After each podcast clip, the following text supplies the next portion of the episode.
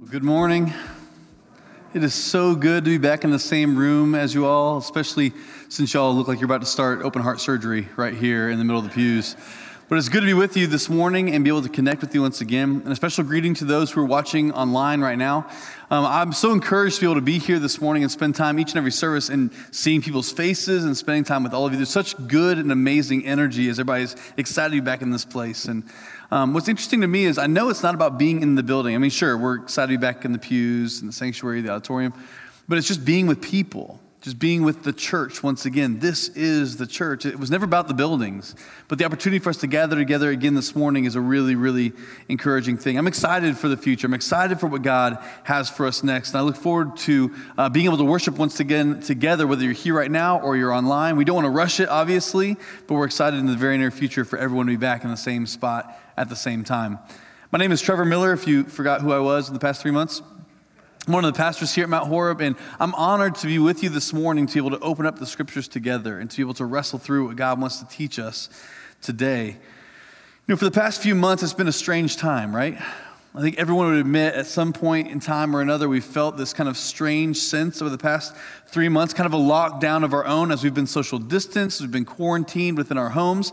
And it's, it's amazing because I would argue that even during these past few months, past few weeks, God has been recalibrating things within our life, maybe helping us see that some of the things that we thought were so important aren't as important.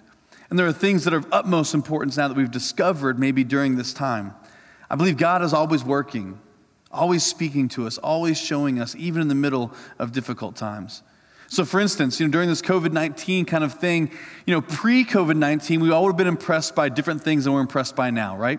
So, pre COVID 19, if someone had a nice car and you were walking outside, you'd be like, man, that is such a nice car. And now it's kind of been turned on its head. So, we're now we see somebody that's got like an unopened package of Charmin. We're like, wow, you have toilet paper. It's a completely different thing. Where before we'd see a house on the lake, you have a beautiful home on the lake. That is wonderful. It's, it's amazing. And now it's like if somebody's got an unopened thing of hand sanitizer, like you're like, okay, show off. Like now, all the things that we used to see so important, all the things we used to prioritize, now during this time has been kind of turned on its head, and we're beginning to see other things that are maybe more important that we should be prioritizing with our life. A lockdown can reorient the goals within our life. For a lot of us, I know this is happening because I've talked to many people. I know in my own life, the goals that I once had have changed now. Used to be nice cars, now it's just toilet paper. House on the lake, now it's hand sanitizer. Our goals have shifted. As we opened up the book of Philippians just a few weeks ago to begin this series, a letter from lockdown, uh, this Philippians series, we've been looking at this letter that Paul wrote to the people living in Philippi. Now, as Paul writes this, he is literally in lockdown. He is in chains for the sake of the gospel. He loves Jesus and he wants to share with people about Jesus. And so, because of this, he's been arrested. So, he's writing this letter from a very strange place and time to folks who are living in the early church in Philippi, helping to instruct them to keep things moving forward, that they might grow in their relationship with God. And two weeks ago, Pastor Jeff did a great job of opening up chapter one to us. Chapter one is very clear that God is always at work, especially during difficult and trying times. And if we allow Him to work in our life, we might even experience joy right in the middle of a tough time. Last week, I believe providentially, God allowed us to look into Philippians chapter 2 as we began to see Jesus as our model. Jesus, the one who laid down all of his power in order to come to earth to serve those who were in need, to rescue those who were perishing. And we begin to ask the question what power do we have in our life that we could lay down as well to lift others up? And so by chapter three, Paul is beginning a whole new discussion. And he's at the very beginning of chapter three, the first six verses, he's looking at all the things that he used to consider so important. All the things that he used to have a high priority within his life because his life has been reoriented around something new and something different. And so Paul is talking about these things, these things that once hold my attention, I used to hold so dear, now have faded away on account of something else, on account of God's work within my life. The first six chapters, apparently there are people within Philippi who are telling folks that if you want to be a part of this Jesus movement, there are some things that you have to do. There are some Jewish customs that you must take on if you want to be a part of this. And so Paul, he addresses this. And he says, Listen, if anyone had reason to boast, it was me. Paul says, I have a very impressive Jewish pedigree. He was circumcised on the eighth day. He was from the tribe of Benjamin, he says. He was a Hebrew of Hebrews. He was a Pharisee. He was a zealot who persecuted the church. And he was faultless in keeping the laws. So Paul says, all of these things that you're requiring of other people to be a part of this Jesus movement, they're not necessary. They're not important. To which every Gentile adult said, Good the whole circumcision thing, I wasn't so sure about this, if I want to be a part of this thing. And Paul says, these practices, these goals, these priorities that we once had now have fallen to the wayside. They were misplaced. So here's Paul, the first six verses, sitting in chains, writing to the folks in Philippi, teaching them and leading them. He says, None of these practices, none of these trophies, none of these accomplishments, none of these accolades mean anything. The only thing that matters has been made abundantly clear to him during his time in lockdown. He sees it very clearly. Here's what he says in Philippians chapter 3, starting in verse 7. He says, But whatever were gains to me, I now consider what? Loss. Whatever were gains to me, I now consider loss. All the things I just mentioned, I now consider loss for the sake of Christ. What is more, I consider everything a loss because of the surpassing worth of knowing Christ Jesus my Lord for whose sake I have lost all things, I consider them what? Say it with me garbage. That I may gain Christ and be found in him, not having a righteousness of my own that comes from the law, but that which comes through faith in Christ, the righteousness that comes from God on the basis of faith. Paul says, All the things that I once held dear all the things that I used to spend my time and my energy and my affection towards, all the things that I used to value, I now consider loss for the sake of Christ Jesus. Jesus has become to Paul the most important thing within his life. Now, for some of us who are followers of Jesus, this shouldn't be a shocker.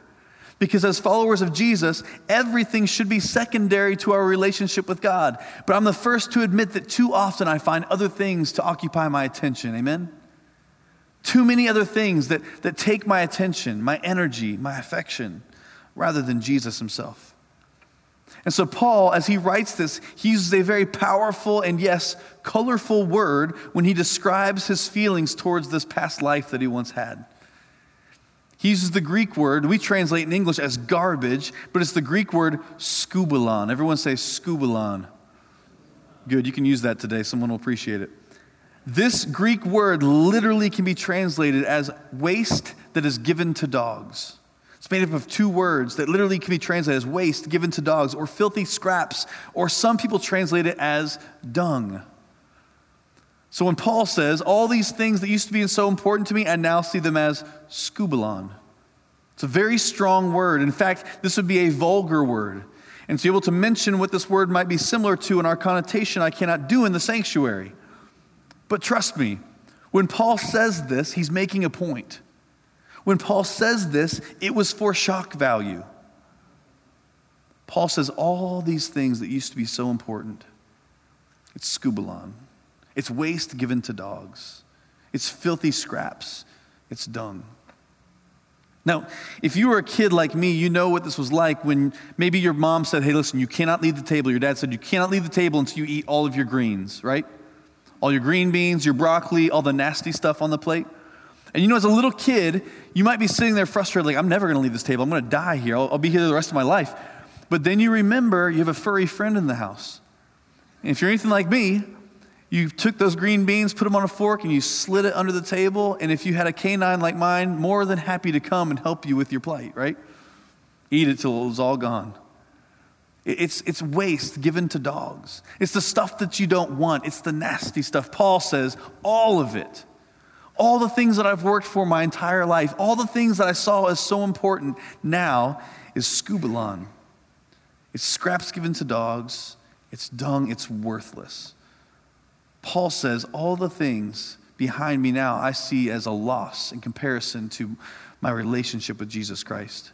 And it makes me wonder.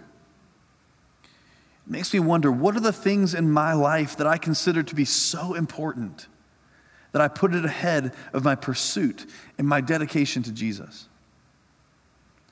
It makes me wonder what are the things that we value within our life that take away from us knowing Jesus when it's actually skubalon? And when I say knowing Jesus, I don't mean just in an intellectual sense. Paul's not saying that you have a bunch of information in your head. Paul is saying that you would know Jesus to the point that he would change you and transform you, to make you a sacrificial people, a generous people, a compassionate people, a people of justice. That's knowing Jesus. But what gets in the way? You see, in our context in Lexington and other places that I've been, we place such a super high value on popularity and status. Do people know who I am in the community? There are many who I know who place such a high value. They're obsessed with getting follows and likes on social media because they feel like it validates them, it gives them value. Many prioritize their bank accounts or their 401ks. Some they prioritize relationship, finding lasting love, and it monopolizes all of their energy, all of their attention. Some of us have addiction of some kind that consumes our mind like pornography or alcohol or substances. And Paul says it's filthy scraps, it's dung, it's skubalon in comparison to knowing Christ Jesus. As I look at the world around us, ironically, many people that I see see the church as something that's a throwaway item. They see Jesus as completely irrelevant, as salvation as something that's worthless, Christian morals a throwaway item. But here's what I've learned in my life uh, one man's trash is another man's treasure. What some may see as trash and garbage, Paul sees as treasure and a prize. So my life changed when I was a middle school student.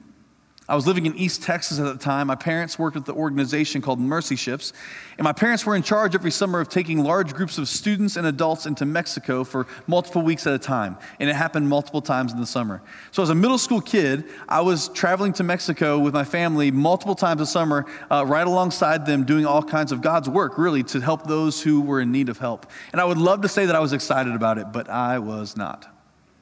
We would head to Mexico with my family, another group of people, another group of students, another group of adults. And if I was honest, I was, I was really put out because it got in the way of what I thought life was really about me. And so I was so focused on myself and the things that I wanted. I wanted popularity, I wanted status, I wanted stuff, I wanted all of these things. I wanted to be happy. And I found myself in Mexico with my parents every single summer. But I will never forget as an eighth grade kid, we were in a dump, a huge, massive dump where hundreds of people lived in Monterrey, Mexico. And we were going door to door to these homes that were made up of pallets and metal and blocks that the government had come and dropped in this dump for people to try to eke out a meager living. They would dig through the trash every single day to find something to eat, to find something to sustain them. And so one day we were walking around with bags, distributing food and Bibles to these homes and praying with folks. And the Lord did something in my heart as a middle school kid that I didn't see coming.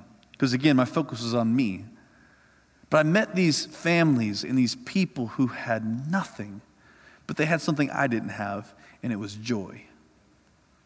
I had everything, and I was miserable. Here's what I've seen to be true within our life there are people who have everything but possess nothing.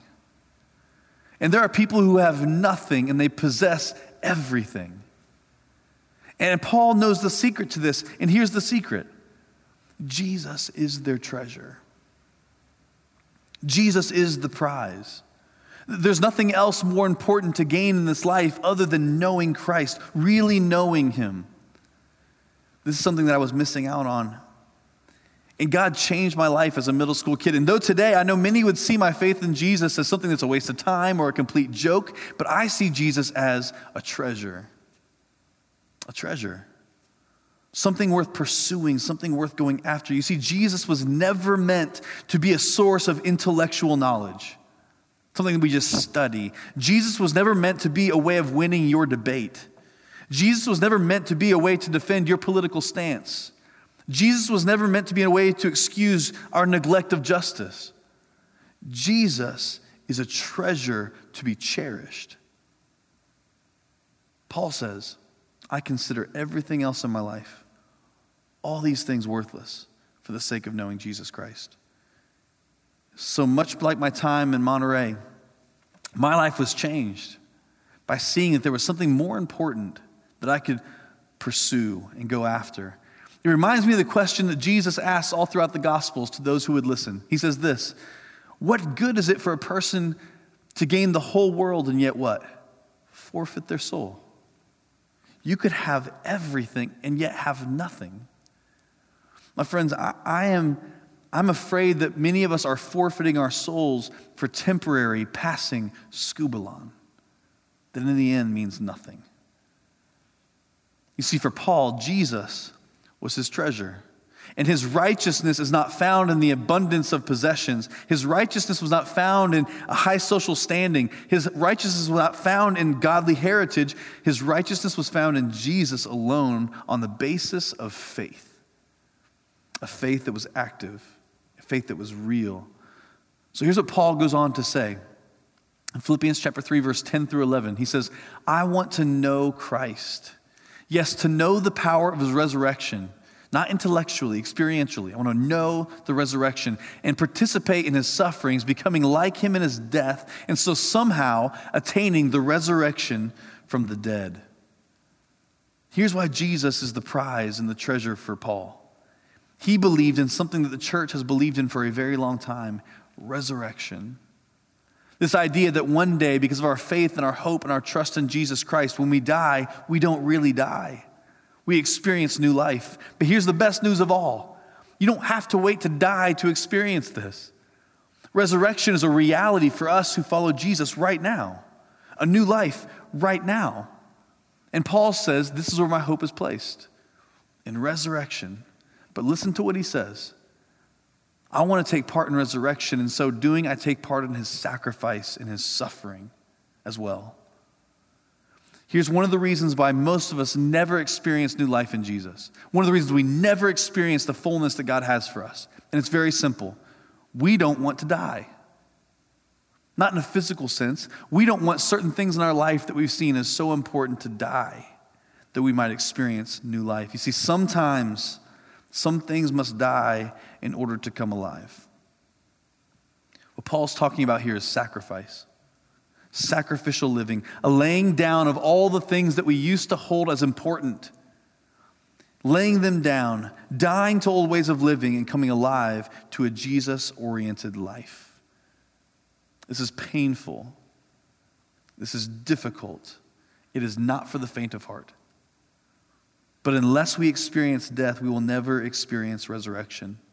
Letting God sift through the old and dusty ways that need to die so that we can come alive. Here's what I want to encourage you to this morning pay close attention to the things in your life that are dying. It's a clear indication to the things that you see as priority. If you look around in your life and you realize that your marriage is dying, it's time to reorient. It's time to reprioritize. If you look around and see that your family is dying, you better make some changes. If you look around and realize your character and your integrity is dying, you might be pursuing skubalon, things that don't really matter. Paul recognizes this is hard work that we must take on. And he says this in Philippians chapter 3, 12 through 14. I love what he says here total admission. Not that I've already obtained this, Paul says. I've not arrived, Paul says. I've not taken a, a, arrival at the goal, but I press on to take hold of that which Christ Jesus first took hold of me. Brothers and sisters, I do not consider myself yet to have taken hold of it. One thing I do, listen to him, forgetting what is behind and straining toward what is ahead, I press on toward the goal to win the prize which God has called me heavenward in Christ Jesus. Paul recognizes man, God's done some work within me, but He's not done yet.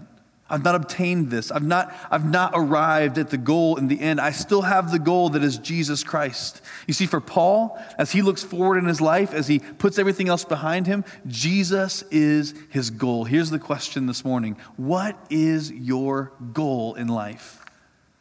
What do you really want? What is of utmost importance? Is Jesus your goal? We all make goals in life, don't we? And we should. Certain goals, things we want to attain. I mean, for some of us, like we want to lose weight. We want to run a 5K. Not me. We want to get a promotion. We want to get a degree. We want to go skydiving. I know all of you want to go skydiving. You want to drink more water throughout the day. But when we are serious about a goal that we have in our life, we have a focus on making that thing a reality, no matter what it takes. I want you to think about it this way. When you have a goal of any kind, there are three ways that you can see this goal. Let's just say you're over here in life and your goal is all the way over there, whatever it might be. There are three ways of seeing it. Number one, as you look at that goal far over in that direction, you can feel this way we will never arrive because it's too far ahead. We'll never get there. And it would be so amazing to finally have that happen, but it just seems like it's so far away. I'll never make it there. So, what do we do instead of starting toward the goal? We give up before we ever start, don't we? It's too far. It's too hard. I'll never make it.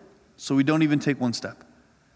Or we can see our goals this way you look and you realize you're not there, we've not arrived, but you think you've arrived, and so here's what you do you settle. You settle. I know I had this thing that I really wanted to have happen, this place that I wanted to get to, this goal that I had, but this will do, so I'll just stay here. Not recognizing that there's more work to be done. This is the most dangerous place for us to be within life settling. There's a third way to see our goals. And it's when you look ahead and you see your goals and you realize, I've not arrived, but you also look back and you realize, but I'm not where I started. I'm not there where I want to be, but, but I'm also not where I began. When I was a kid and we would travel with my family, all of us, of course, in the back seat, and you did this too, so don't point your fingers at me. We'd all say, What? Are we there yet? Are we there yet? Are we there? And now that I'm a dad, I'm like, Dad, I'm so sorry for what I put you through. Are we there yet? Are we there yet? And my dad had this way of answering that drove me crazy, but he did it every single time. If we asked, Are we there yet? He's, he'd be like, Nope, we're not there yet, but we're further than when we started. Like, thanks, Dad. We're like 20 minutes out of the driveway. We've got hours ahead of us, and you're not really telling us an actual answer. We're not there, but we're not where we started. But it's true. It's true. For any one of us who get frustrated because we haven't arrived at the goal that we have for our life, don't be so frustrated that you missed out on the fact that you've come a long way, that God's doing something in your life. Now, now this is three ways of seeing any kind of goal in life, but I want to put it in terms of Jesus for a moment. Paul says, Jesus is my goal. He, is, he is the goal of my life, the most important thing to me. Everything else I consider skubalon for the sake of knowing Christ Jesus. But if we're not careful, we can fall into one of these three categories as well.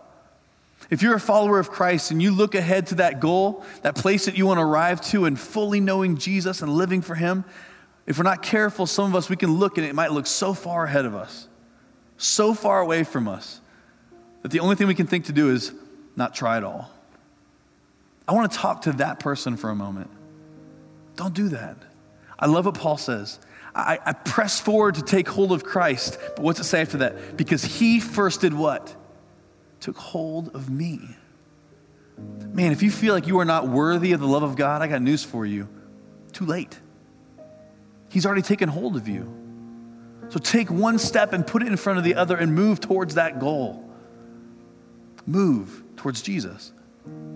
Secondly, the most dangerous place we could be, especially in terms of our relationship with Jesus.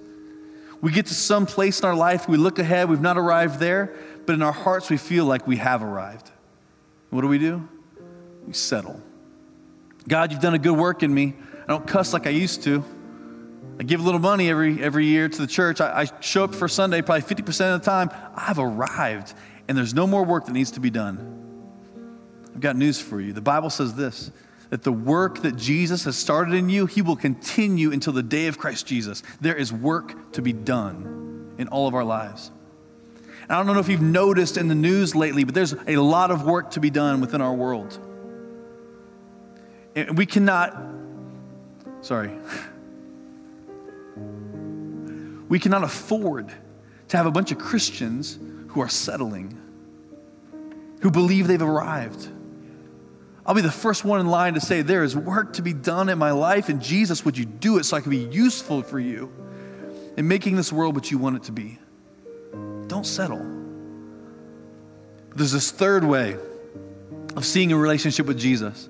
It's when you look ahead and you realize there's this place that you're going to arrive one day. There's this knowing of Jesus that you want to have with all of your heart. You're not there yet. There's work to be done. But if you look back and you see the faithfulness of God, I'm not there, but I'm not where I first started. God, you're doing something in me. Would you continue your good work? Here's what I know for sure God can work with people who have a humble heart and a broken heart but God cannot work with people who are prideful and believe there's nothing left to be done in their life. So this morning, I want to encourage us today. May Jesus be our goal. May all these other things that we've held so dear for so long, whatever it might be, may we consider it skubalon in order that we might know Jesus with all of our hearts and all of our lives. Would you pray with me?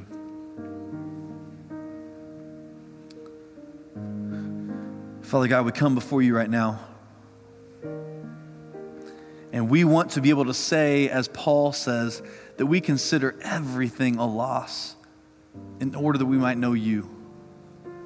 God, help us to reprioritize our life. Help us to let some things die in order that we might experience new life in you. God, I pray you use every single one of us, God, to love mercy, to walk humbly, to seek justice in this world.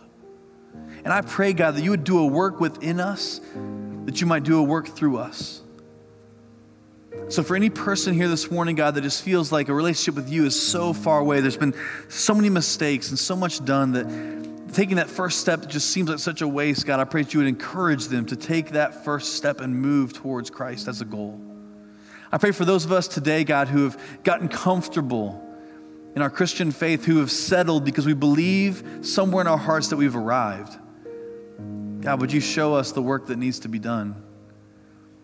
I pray that today, God, for those of us who realize that there's a lot of work to go, we've not arrived in the goal that we have, but at the same time, God, we are so thankful for your faithfulness in our life and the work that you've already done. Would you move us forward as well? Father God, we love you. We need you and we recognize that we don't do this church thing on a Sunday morning just so we can pat ourselves on the back, put some hand sanitizer on, and go home. I pray, God, that we would see it as we leave this place today. That this sermon, this message, these hymns play themselves out day in and day out as we live our life in a way that honors you. Give us compassion, give us love, give us opportunity, God, to be your people. We love you, Lord. It's in your name we pray. Amen.